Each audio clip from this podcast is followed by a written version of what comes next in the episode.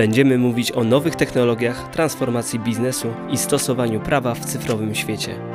To wszystko w podcaście TKP On Air, przygotowanym przez zespół kancelarii Traple Konarski Podrecki Wspólnicy.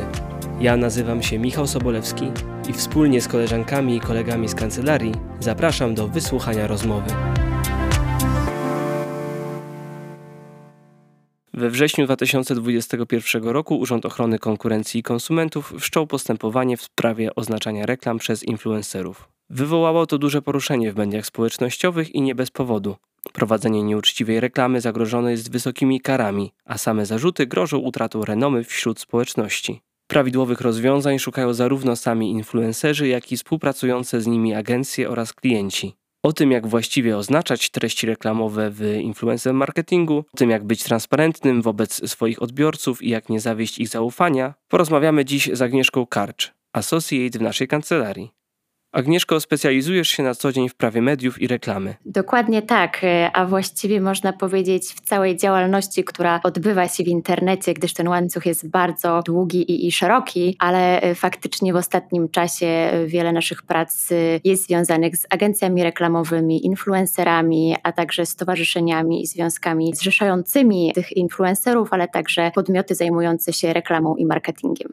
No dobrze, kim jest influencer? Mi influencerzy kojarzą się z takimi postaciami na Instagramie, y, nie wiem, modelkami, celebrytami, którzy promują jakieś treści, wrzucają jakieś y, produkty swoje albo innych osób, ale to chyba by było za wąsko ograniczyć całą tę sprawę do Instagrama. E, Michał, bardzo dziękuję za to pytanie. Rzeczywiście najlepiej e, zacząć od definicji influencera i wszystkie elementy, e, o których wspomniałeś, rzeczywiście mieszczą się w tym określeniu takiej osoby, która posiada, ma wpływ na społeczność, która jest wokół niego zgromadzona i która zgromadziła się tam ze względu na treści, które ten influencer wyprodukował i produkuje i rozpowszechniał, upublicznia właśnie na swoich profilach w social mediach. To jest tylko Instagram, czy jeszcze coś, e, jakieś inne kanały nam przychodzą do głowy? W tym momencie tych kanałów jest bardzo dużo. E, najsłynniejsze i takie najbardziej popularne platformy, e, które są wykorzystywane w influencer marketingu i w działalności influencerów, to jest również Facebook, to jest YouTube, to jest Twitch, TikTok oczywiście też w ostatnim czasie. Także tam, gdzie tylko możemy założyć sobie konto i oglądać czyjeś treści, właściwie komentować je, wymieniać się jakimiś informacjami, to właśnie na takich portalach. Mówię tutaj głównie o, o, elementach, które są znane nam tutaj w takim kręgu powiedzmy europejskim, natomiast jeszcze wiem, że istnieją inne platformy również w innych krajach. Influencer to teraz brzmi jak profesjonalny zawód, prawda? Kiedyś y, mogliśmy mówić o y, może jakichś hobbystach, pasjonatach, którzy y, gdzieś tam promują po prostu swoją osobę, ale teraz to jest chyba profesjonalista, który prowadzi określoną działalność, on na tej działalności w jakiś sposób zarabia. Mogłabyś nam powiedzieć, na, na czym polega działalność influencerów?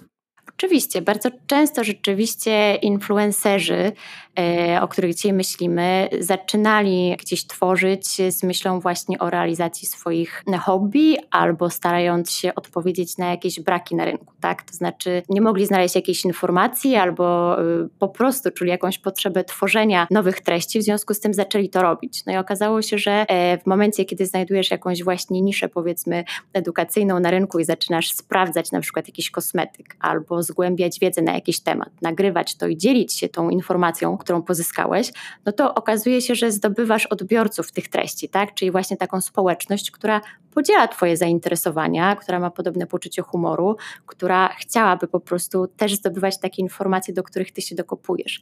Więc rzeczywiście można powiedzieć, u zarania gdzieś tej całej działalności, no jest właśnie ten element tworzenia treści, które zdobywają zainteresowanie innych osób. Natomiast żeby mieć e, środki na tworzenie i na zaangażowanie się w pełni w taką twórczość, no oczywiście trzeba też mieć jakieś e, dofinansowanie. Tutaj można je zdobywać na wiele sposobów, no i stąd też ta profesjonalizacja. No właśnie, no bo takie prowadzenie działalności na różnych forach społecznościowych 24 godziny na dobę, 7 dni, przez, 7 dni w tygodniu, no to, to, to oczywiście zajmuje masę czasu, a trzeba z, z czegoś żyć.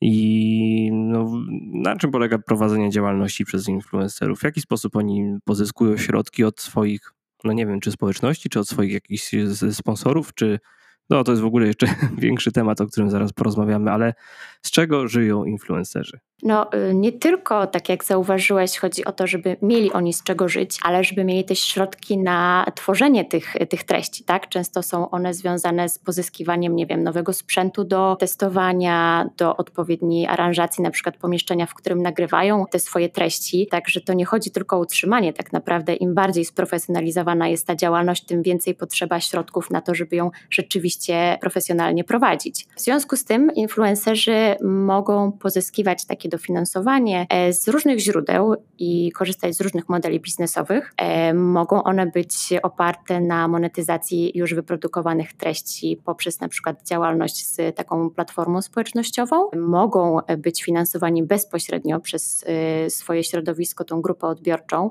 czy to przez jakieś portale crowdfundingowe, czy przez różnego rodzaju tokenizację, na przykład taką walutę powiedzmy internetową udostępnianą również przez niektóre platformy, jak również poprzez bezpośrednią współpracę z konkretnymi markami, tak? czyli właśnie poprzez lokowanie produktów w swoich treściach, poprzez korzystanie ze sponsorowania, czyli na przykład tworzenie jakichś treści na zamówienie różnych marek. I właśnie w tym elemencie wchodzimy w ten styk biznesu z influencerami i mówimy o influencer marketingu, czyli takiej formie marketingu, gdzie główną rolę odgrywa właśnie influencer, który komunikuje tej swojej grupie odbiorczej za pośrednictwem różnych kanałów cyfrowych, społecznościowych, określone komunikaty marketingowe, tak zachęca w jakiś sposób bądź w inny sposób promuje, informuje o, o takiej marce, która go wspiera. To do czym właściwie jest ten influencer marketing? Czy to jest takie proste wrzucanie produktów na dane forum społecznościowe i mówienie, że o, reklamuję ten produkt i polecam go, możecie mi zaufać, jestem waszym influencerem, możecie kupić ten produkt, czy to jest trochę bardziej zniuansowane? Oczywiście, że jest to trochę bardziej skomplikowane, bo gdyby nie było, to byśmy się tu pewnie dzisiaj nie spotykali, a UOKiK nie badałby tej sprawy już od kilku miesięcy. Mm, zresztą no nie jest to tylko kwestia polska, jest to, że tak powiem, kwestia ogólnoświatowa dotycząca właśnie stawiania pewnych granic, bo jak widzimy, mamy tutaj do czynienia z twórczością, która w pewien sposób zaczyna się przenikać z komercyjnym wykorzystaniem. Ten temat nie jest taki nowy, właściwie występuje też w innych rodzajach twórczości bądź komunikacji w innych mediach. Natomiast y, internet ma to do siebie, że właściwie taki próg wejścia, powiedzmy, takiego twórcy i rozpoczęcia swojego biznesu jest bardzo niski. To znaczy, właściwie nie trzeba mieć dużych zasobów, żeby zacząć, co powoduje też, że dużo takich osób zaczęło działać nieprofesjonalnie, następnie rozwinęło swoją działalność, no i gdzieś tam nie poszła za tym do końca edukacja i świadomość, która powinna się pojawić w momencie, kiedy profesjonalizujemy swoją e, działalność do tej pory hobbystyczną i prywatną. I tutaj właśnie zaczynamy mówić o problemie, który się pojawia, to znaczy, żeby z jednej strony finansować swoją twórczość i nawet reklamować produkty, które nam się podobają, które wspieramy, ale żeby ta społeczność, wobec której zbudowaliśmy właśnie zaufanie e, między takim twórcą a odbiorcą, często tworzy się nawet jakaś taka intymna więź. Ci ludzie mają poczucie, że się znają, e, że są takimi trochę kolegami, dlatego e, są w stanie im wierzyć i dlatego ci influencerzy mają wpływ na tych odbiorców, komunikując również jakieś tam treści czy marki w sposób komercyjny komercyjny, tak? Wynika to też... No właśnie, no to, to, to przepraszam, że ci wejdę w słowo, ale chciałbym, żeby to, to wybrzmiało. W jaki sposób ci influencerzy w sposób komercyjny komunikują e, treści do, do swoich odbiorców. Zaczęliśmy od tej prostej reklamy, no ale chyba takich przykładów, jak konkretnie influencerzy mogą kierować treści do swoich odbiorców jest dużo więcej. Oczywiście. Jednym z takich y, chyba najbardziej popularnych, kiedy ktoś zaczyna jakby rozwijać swoją działalność, jest taki element y, sponsoringowy, który polega na tym, że przychodzi do nas agencja albo marka i mówi, że bardzo jej się podoba nasza działalność, że grupa odbiorcza tego influencera pokrywa się z grupą docelową produktu, jaki na przykład oferują.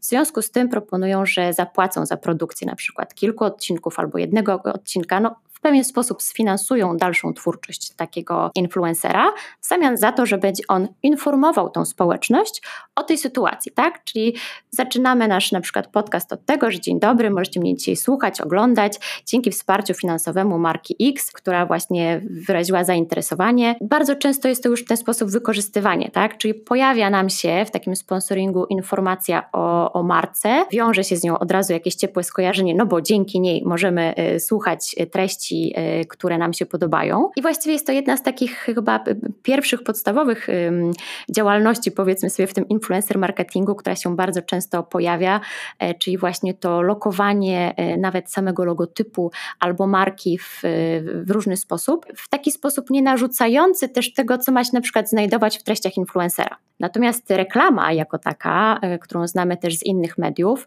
e, no, bardzo często już kojarzy nam się, zresztą słusznie, z takim elementem, gdzie reklamodawca ma wpływ na to, jaki komunikat się pojawi. I, I tutaj trzeba bardzo uważać właśnie w tym elemencie, ponieważ współpraca z influencerami może być trudna. E, jest to szczególnie istotne dla tych reklamodawców, którzy nie są przyzwyczajeni do tego rodzaju marketingu, do tego medium i muszą też zrozumieć, że zbyt daleko idąca ingerencja, powiedzmy, właśnie w to, co mówi albo robi influencer, może zaszkodzić nie tylko takiemu influencerowi, ale też marce. Właśnie ze względu na to zaufanie i znajomość pomiędzy influencerem a jego mm, grupą odbiorczą, czyli właśnie społecznością. No bo influencer lubi być wolny, prawda? On lubi zachować swoją tożsamość i nie robić czegoś, co, co jego społeczność by źle odebrała jako takie sprzeniewierzenie się y, ducha tego kanału, który prowadzi.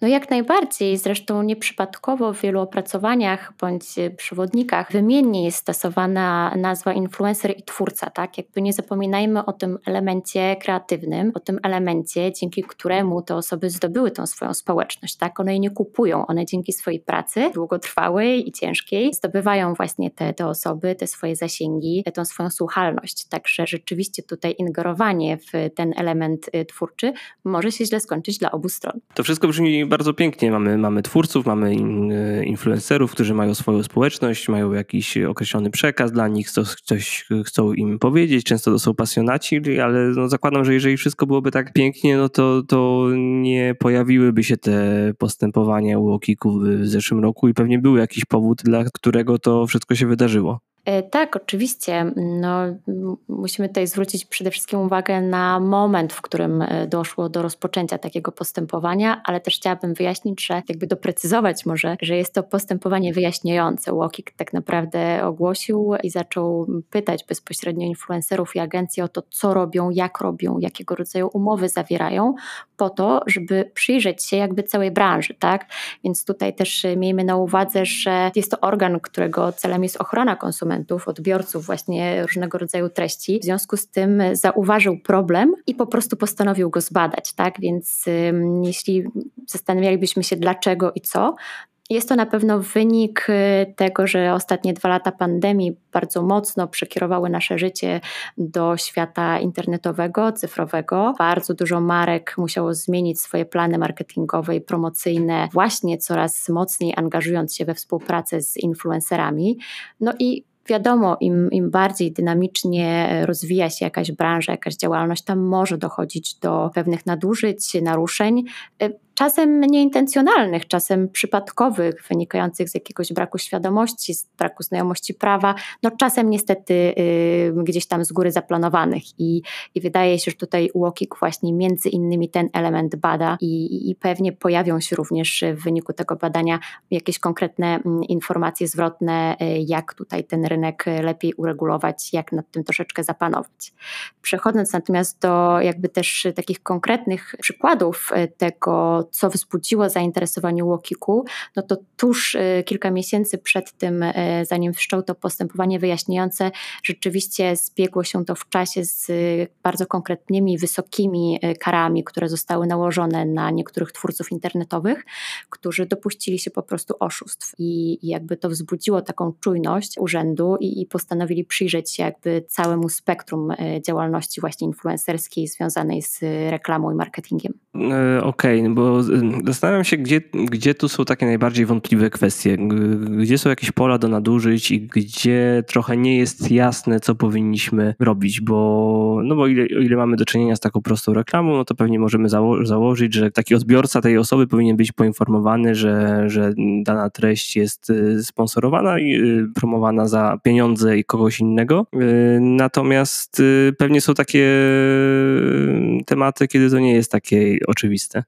Tak, poruszyłeś w tym momencie y, dwa odrębne tematy, można powiedzieć. To znaczy, jeden dotyczący w ogóle oznaczania treści komercyjnych, reklamy, która pojawia się właśnie w takich y, treściach influencerskich, a druga to sposobu oznaczania. Więc y, co do zasady, zgodnie z prawem, jeżeli rzeczywiście mówimy tutaj o płatnej promocji, to takie oznaczenie jest wymagane, tak? Czyli ten konsument, odbiorca musi zostać w sposób jasny, wyraźny, jednoznaczny, poinformowany o tym, że ma w tym momencie do czynienia z reklamą, tak? Że ktoś zapłacił e, temu twórcy za to, żeby umieścił taki produkt, żeby z niego skorzystał, żeby powiedział o nim coś dobrego. No i jakby tutaj się to wydaje oczywiste, natomiast y, przy tak ogromnym udziale młodych też twórców, y, osób, które, tak jak mówiłam, wyszły gdzieś tam trochę z garażu, można powiedzieć, ze swojego hobby, dopiero się sprofesjonalizowały, nie jest to takie oczywiste, więc y, pierwsza rzecz to reklama w treściach influencerskich musi być oznaczana. Dzięki temu właśnie, żeby zachować to zaufanie naszych twórców i nie naruszyć przepisów prawa, nie narazić się tutaj na bardzo wysokie czasem kary administracyjne. A druga rzecz, no to pytanie, jak to oznaczać, żeby rzeczywiście ten komunikat, to oznaczenie było jasne, jednoznaczne i wyraźne. No i tutaj pojawia się, słuchajcie, taki problem, że ten influencer marketing opiera się na bardzo różnych sposobach komunikacji, tak, bardzo różnym y, sposobach jakby powiązania z tą marką. No i jeżeli mamy do czynienia z taką reklamą, o której wspomniałeś, dosyć oczywistą, gdzie wychodzi influencer i mówi, słuchajcie, a to jest taka, no nie wiem, nowy szampon albo maszynka do golenia i, i wam ją polecam y, i oznaczam, że to jest treść reklamowa, to wydaje się to dosyć oczywiste. Ale wyobraźcie sobie sytuację, że taki influencer prowadzi kanał, gdzie jego głównym przedmiotem działalności jest testowanie różnych rzeczy. No i tutaj dochodzimy do sytuacji, w której myślimy tak, no on, żeby coś przetestować, no to musi to mieć. No i albo wejdzie w posiadanie takiego produktu, który będzie testować samodzielnie, zapłaci za niego własnymi pieniędzmi i powie: Słuchajcie, to jest super, e, tak, macie do mnie zaufanie, więc skoro to kupiłem, przetestowałem, mówię, że jest super, no to możecie kupować. Albo odwrotnie, mogę powiedzieć, że coś mi się zupełnie nie podoba. Natomiast może dojść do sytuacji, która jest również często wykorzystywana, że marki, widząc takiego influencera, który testuje różne produkty, mogą mu te produkty dostarczyć. Tak? Więc jeżeli jestem na przykład, nie wiem, producentem słuchawek, no to będę dostarczać temu influencerowi różne modele moich słuchawek z prośbą o to, żeby właśnie je zrecenzował. Tak? No i tutaj wchodzimy w tak zwaną współpracę barterową. Tak? To znaczy dla niektórych może to nie być oczywiste, E, i rzeczywiście tutaj naświetlenie tych e, różnych elementów, w którym dochodzi do jakiejś zapłaty, nie zawsze w pieniądzu, ma również znaczenie. I ta informacja dla odbiorców również powinna być jasna i, i wyraźna, tak? To znaczy, yy, słuchajcie, dostałem tutaj takie na przykład słuchawki do testowania, tak? Ja ich sam nie zakupiłem, ja je dostałem na przykład na zlecenie, tak? Więc tutaj to też jest y, istotne. Oprócz tego mm, mogą się pojawić różnego rodzaju zaproszenia na eventy, na jakieś wydarzenia i tutaj też powstaje kwestia tego, na ile możemy to uznać za odpłatność, a na ile nie. Często też influencerzy, szczególnie współpracujący z agencjami, agencjami, dostają od tych agencji takie, takie paczki PR-owe, tak? Oni nawet czasem nie dostają bezpośrednio od y, konkretnej marki, tak? Dostają je za pośrednictwem od kogoś innego. No właściwie tak na zasadzie skorzystasz albo nie skorzystasz, y, będziesz chciał, to zrobisz o tym materiał albo nie. Więc no tutaj mówimy o takim trochę nawet marketingu pośrednim, tak? No więc znowu jak to oznaczyć, e, w jaki sposób o tym zakomunikować, no tu się pojawia kolejny problem. I jeszcze jedna też bardzo ważna rzecz, która była podnoszona tutaj przez środowisko influencerów, influencerskie, a co jeżeli ja sam, sama produkuję jakiś, e, jakiś produkt, jakąś usługę, no i chcę ją w sposób oczywisty reklamować, tak? Na przykład wyprodukowałam krem albo kolekcję, nie wiem, czapek, no więc y, Oczywiście chciałabym, żeby moja społeczność była tym pierwszą grupą odbiorczą i chciałabym jej to reklamować. E, no i tutaj pytanie, czy mamy do czynienia z jakąś autopromocją, czy to będzie reklama. Tych e, elementów, na które trzeba zwrócić uwagę, dokonując takiej analizy, jest bardzo wiele. Cieszę się, że w ostatnim czasie pojawia się coraz więcej takich y, opracowań, które mogą pomóc influencerom odpowiedzieć na te pytania, tak? Czyli w tym momencie y, możemy oczywiście odnieść się do kilku konkretnych przykładów, ale one nie będą wyczerpywać zupełnie tematu, o którym rozmawiamy, bo każda taka produkcja, każda twórczość, każde takie, nie wiem, lokowanie produktów, współpraca barterowa, y, opiniowanie, czy właśnie korzystanie z takiej reklamy wprost będzie się różnić w zależności od twórcy i w zależności od marki oraz jej wymagań, które są postawione przed takim twórcą. Bardzo to jest y, wszystko ciekawe, co, co powiedziałaś, czyli no, tych, tych pól do tego, żeby produkty gdzieś sprzedawać, żeby y, współpracować. Właśnie, bo ja zastanawiam się, jak to wygląda o takiej strony współpracy na linii influencer i jakaś y, marka, która mu zleca promocję czegokolwiek, albo na, na linii e, influencer i jakiś e, podmiot, który chce w jakiś sposób przy pomocy, przy współpracy z, z influencerem wyprodukować jakiś e, produkt. Oni pewnie zawierają jakieś umowy normalnie na promocję marketingową. Tak, oczywiście. Im większa marka, tym oczywiście więcej tutaj formalności do załatwienia. E, jednym z takich najczęstszych przypadków to jest taki ciąg influencer, agencja, marka, czyli klient. I, i można powiedzieć, że y, to jest chyba taki najpopularniejszy y, system pracy, często dochodzą tam jeszcze agencja, agencja, jeszcze dodatkowe jakieś tam elementy wsparcia całych grup, które się oczywiście tam pojawiają. Natomiast y, skupiając się na tym takim podstawowym łańcuchu mm, współpracy, no to klient, czyli y, marka zwraca się na przykład do agencji, która reprezentuje takiego influencera i mówi, że chciałaby mm, skorzystać y, z, z, z działalności tego influencera, ulokować tam swój produkt, skorzystać z takiej reklamy. No i wtedy taka agencja ustala również z tym influencerem taką współpracę, jest taki można powiedzieć pośrednikiem. Rola tej agencji yy, właściwie jest bardzo istotna, dlatego że taka agencja, która ma u siebie takich influencerów, powinna dokładnie znać ich twórczość, powinna wiedzieć, czym się oni charakteryzują, jak się z nim współpracuje. Dzięki temu może odpowiednio zarządzić takim procesem właśnie reklamowym e, z, z tą konkretną marką, dlatego że no, też trzeba pamiętać o tym, że dla wielu marek, które są przyzwyczajone do tradycyjnych dróg prowadzenia reklamy swoich produktów, wejście we współpracę z takim, wiecie, lekko duchem, influencerem, freelancerem, czasem może być trudne, tak? Oni oczekują, że ich produkt zostanie pochwalony w taki czy inny sposób tak nie działa do końca influencer marketing, tak? I tutaj bardzo dużą rolą agencji jest jakby bycie takim trochę, wiecie, pośrednikiem, który wyjaśni influencerowi oczekiwania marki, a marce to, w jaki sposób należy współpracować z tym influencerem i jak najbardziej optymalnie z jednej strony przynieść korzyść dla promocji produktu, a z drugiej strony no jakby też y, nie, nie, nie wpłynąć na twórczość tego influencera w sposób negatywny, o którym mówiliśmy na początku. E, Agnieszko, z naszych rozmów y, poza dzisiejszym nagraniem y, rozumiem, że nie ma takiego jednego prostego kodeksu dobrych praktyk dla influencerów, ale to nie znaczy, że go nie będzie? Dokładnie tak. W ostatnim czasie właściwie pojawiło się dużo materiałów, o których chciałam tutaj dzisiaj wspomnieć. Przede wszystkim e, wydaje mi się, że taką trochę w tym momencie główną księgą, do której warto się odnieść, jeżeli właśnie występujemy w tym łańcuchu influencer, agencja, klient, jest e, przewodnik po influencer marketingu, przygotowany przez grupę roboczą influencer marketingu pracującą przy e, Stowarzyszeniu IAB Polska, takim związku pracodawców, który właśnie zajmuje się między innymi wpływaniem E, na, na, na rynek, regulowaniem tego rynku, współpracą z regulatorami. I właśnie dzięki działającej przy tym związku e, takiej grupie roboczej powstał bardzo ciekawy materiał. Materiał, który definiuje to, o czym dzisiaj wspomnieliśmy, czyli influencera, influencer marketing, ale daje też bardzo konkretne informacje o tym, jak ułatwić sobie tą współpracę pomiędzy marką a influencerem, jak agencja może tutaj w tym wszystkim pomóc.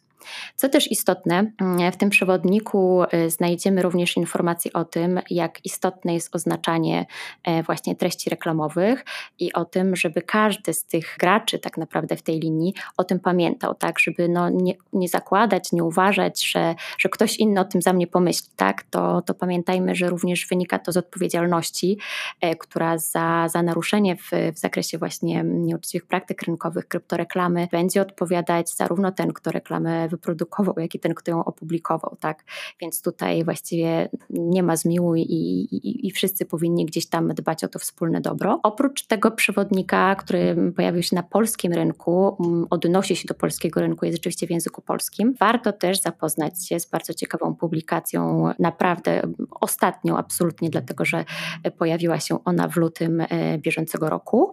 E, jest to taki raport przygotowany na zlecenie Parlamentu Europejskiego, który analizuje analizuje kwestie influencerów i influencer marketingu w różnych krajach europejskich. Więc tutaj to jest taka ogromna piguła wiedzy, która trochę naświetla właśnie te różne modele współpracy, problemów, które się pojawiają. Z tego też raportu wiem, że kwestia wszczęcia tego postępowania przez UOKiK w celu wyjaśnienia i być może doregulowania kwestii e, influencerów i influencer marketingu nie pojawiała się tylko w Polsce. To jest problem, który pojawił się w wielu innych krajach europejskich i rzeczywiście odpowiedzią branży w każdym z tych krajów, również w Polsce, jest właśnie praca nad różnego rodzaju e, kodeksami i wytycznymi. I również e, ta grupa influencer marketingu w porozumieniu również z innymi graczami rynkowymi, między innymi Radą Reklamy, SARem i również Łokikiem pracuje aktualnie nad y, takim materiałem, który uporządkuje najważniejsze informacje dotyczące tego, w jaki sposób oznaczać reklamę. Będą się tam pojawiać konkretne przepisy, do których trzeba zerknąć, które trzeba znać. Będą się pojawiać konkretne opisy współpracy, które mają pomóc influencerom zdefiniować, y, y, z czym mają przy konkretnym materiale do czynienia, a także zasugerować, podpowiedzieć, jak oznaczać taką reklamę tak? Czy ten problem hashtaga y, z informacją, że jest to reklama, wystarczy, czy możemy w inny sposób też y, opisać y, bądź poinformować tych naszych odbiorców o tym, że mamy do czynienia z reklamą. E, wspominałaś, Agnieszko, że, że problem występuje nie tylko w Polsce, ale za granicą i mówiłeś o tym też w raporcie ogólnoeuropejskim. Mogłabyś trochę więcej na ten temat nam opowiedzieć? Tak, oczywiście. Mm, abstrahując od tego, że jest to ciekawy materiał do tego, żeby się z nim zapoznać, jeżeli chcemy zgłębić kwestie mm, influencer marketingu, ale też działalności influencerów, to podsunął mi on jeszcze podmyśl, że warto by tu było wspomnieć o tym, jak y, w innych krajach europejskich no, radzą sobie mm, ustawodawcy, ale też influencerzy i, i Wiem, że na przykład w Niemczech pojawiły się już takie sprawy i takie orzeczenia, które mówią o tym, że oznaczanie na przykład treści reklamowych e, w języku obcym nie jest wystarczające. Tak? Czy jeżeli mamy taki hashtag e, advertising, e, hashtag ad, nie, na przykład tam tutaj y, organ uznał, sąd właściwie uznał, że dla przeciętnego konsumenta, odbiorcy w Niemczech nie jest to y, transparentne, nie jest to jasne. Na gruncie polskim w tym momencie właściwie takiej interpretacji mm, nie mamy. Trudno powiedzieć, czy byłoby to wystarczające, czy nie. Natomiast też pamiętajcie o tym, że influencer no, zna trochę swoją grupę odbiorczą, tak? Wie, można powiedzieć, y, do kogo się zwraca e, i określenie takiego przeciętnego konsumenta może trochę nasuwać nasuwać nam tutaj formę takiej, takiego oznaczenia. To, to można powiedzieć taka trochę moja interpretacja wynikająca z praktyki z influencerami, ale też jako odbiorcy po prostu treści. E, w związku z tym wydaje mi się, że każda z, każdy z krajów, każdy regulator e, gdzieś tam ucieka od powiedzmy sobie bardzo konkretnego, jasnego e, sformułowania wymogu pod tytułem zawsze musisz umieścić ramkę z napisem reklama, tak? Dlatego, że mamy, tak jak wspominałam, do czynienia z różnymi rodzajami lokowania marki bądź produktu. Nie zawsze reklama będzie odpowiednim e, oznaczeniem. Czasem będzie to na przykład sponsoring, czasem będzie to autopromocja. Jak również e, można powiedzieć, że trochę nie do końca za tymi elementami, o których rozmawiamy tutaj, nadążają narzędzia, czyli platformy, za pomocą których publikowane są treści, które są wykorzystywane w influencer marketingu. A to dlatego, że część z nich już e, udostępnia takie możliwości do oznaczania, a nawet wymaga, aby Y, ktoś, kto korzysta z tego, z tego narzędzia, z tej platformy, y, oznaczał y, treści reklamowe, jak na przykład sponsoring, tak? I wtedy pojawia się taka specjalna ramka. No ale co jeżeli to nie jest sponsoring, bo wiemy, że to nie jest sponsoring? No i co jeżeli nagle zdajemy sobie sprawę z tego, że obcina nam to zasięgi, dlatego że algorytmy zaczynają e, zauważać, że nie jest to treść odautorska, tylko związana z jakąś odpłatnością, w związku z tym uważają ją za mniej atrakcyjną. No i tutaj to jest jeszcze taki element, który podlega na pewno dodatkowej dyskusji, w jaki sposób właśnie nie obniżać jakości i zasięgów tego kontentu, tych treści, które są tworzone przez tych influencerów, a z drugiej strony właśnie mówić o dokładnym oznaczaniu, który da tym odbiorcom pełną informację na temat tego, kiedy dochodzi do reklamy, a kiedy mamy do czynienia z jakimś niezależnym twórczym przekazem. No tak, bo mm, to jest takie trochę inny, inna strona tej całej sprawy, bo przecież możemy zapłacić danej platformie, żeby promowała nasz e, produkt y, w określony sposób tak, żeby, żeby określała jakąś treść jako sponsorowaną, zwiększała zasięgi, sprawiała, żeby się pojawiała częściej wśród naszych odbiorców. Czuję, że może być jakiś zgrzyt na linii platforma, influencer i jeszcze inny podmiot, który współpracuje z, z tym influencerem i który chciałby, żeby influencer promował określone produkty, a, a przy okazji, żeby platforma sama nic z tego nie miała. E, tak, oczywiście. No jakby tutaj e, tych podmiotów zaangażowanych e, w całą działalność marketingową i które chciałyby coś dla siebie z tego wyciągnąć jest oczywiście bardzo dużo. Natomiast pamiętajmy, że influencer marketing opiera się na zaangażowaniu osoby influencera, tak? Więc nie każda reklama, która pojawi się w mediach społecznościowych, to będzie influencer marketing. Natomiast rzeczywiście to pozycjonowanie może mieć znaczenie, no bo gdzieś platforma, która bardzo często udostępniana jest bezpłatnie, gdzie korzystając z niej, publikując treści czy je odbierając, właściwie nie ponosimy żadnych kosztów, więc te platformy również muszą się finansować w jakiś sposób z reklam i stąd można powiedzieć dochodzi do takich konfliktów, o których wspomniałeś. Agnieszko, dziękuję Ci bardzo za dzisiejszą rozmowę. Bardzo dużo ciekawych rzeczy o influencerach się dowiedziałem. Y, chciałem się zapytać na koniec, czy miałabyś taką jedną rekomendację dla dla, młodych, początkujących, ale też nie tylko influencerów, coś, co zawsze powinni mieć w głowie. Jeśli miałabym coś zarekomendować, to na pewno to, że jeżeli influencer wchodzi w współpracę z jakąś marką albo w swojej twórczości odnosi się, publikuje bardzo jasno, gdzieś tam afiszuje y, jakiś produkt bądź usługę i ma wątpliwość co do tego, czy powinien tą treść oznaczyć albo w jaki sposób ją oznaczyć, no to moja odpowiedź jest taka: to oznaczaj. Zawsze lepiej oznaczyć, zawsze lepiej gdzieś tam zadbać bardziej i, i nawet mieć do czynienia, nie wiem, z oznaczeniem reklama jakiegoś, jakiejś treści bądź twórczości, która, która reklamowa nie była i którą moglibyśmy sobie analizować e, pod innymi względami, natomiast na pewno pozwoli nam na zachowanie transparentności, tak? Mówimy tutaj o tym, że zachowana jest jakaś szczególna mm, staranność i, i dbałość o tą swoją grupę odbiorców, o tych konsumentów, więc jeżeli masz wątpliwość, oznaczaj, jeżeli nie wiesz, jak oznaczać, na pewno jest w tym momencie dużo materiałów i będą się pojawiać kolejne, które będą to precyzować i z których będzie można się douczyć. Hashtag oznaczaj. Dziękuję Ci bardzo. Do zobaczenia. Dziękuję, do zobaczenia.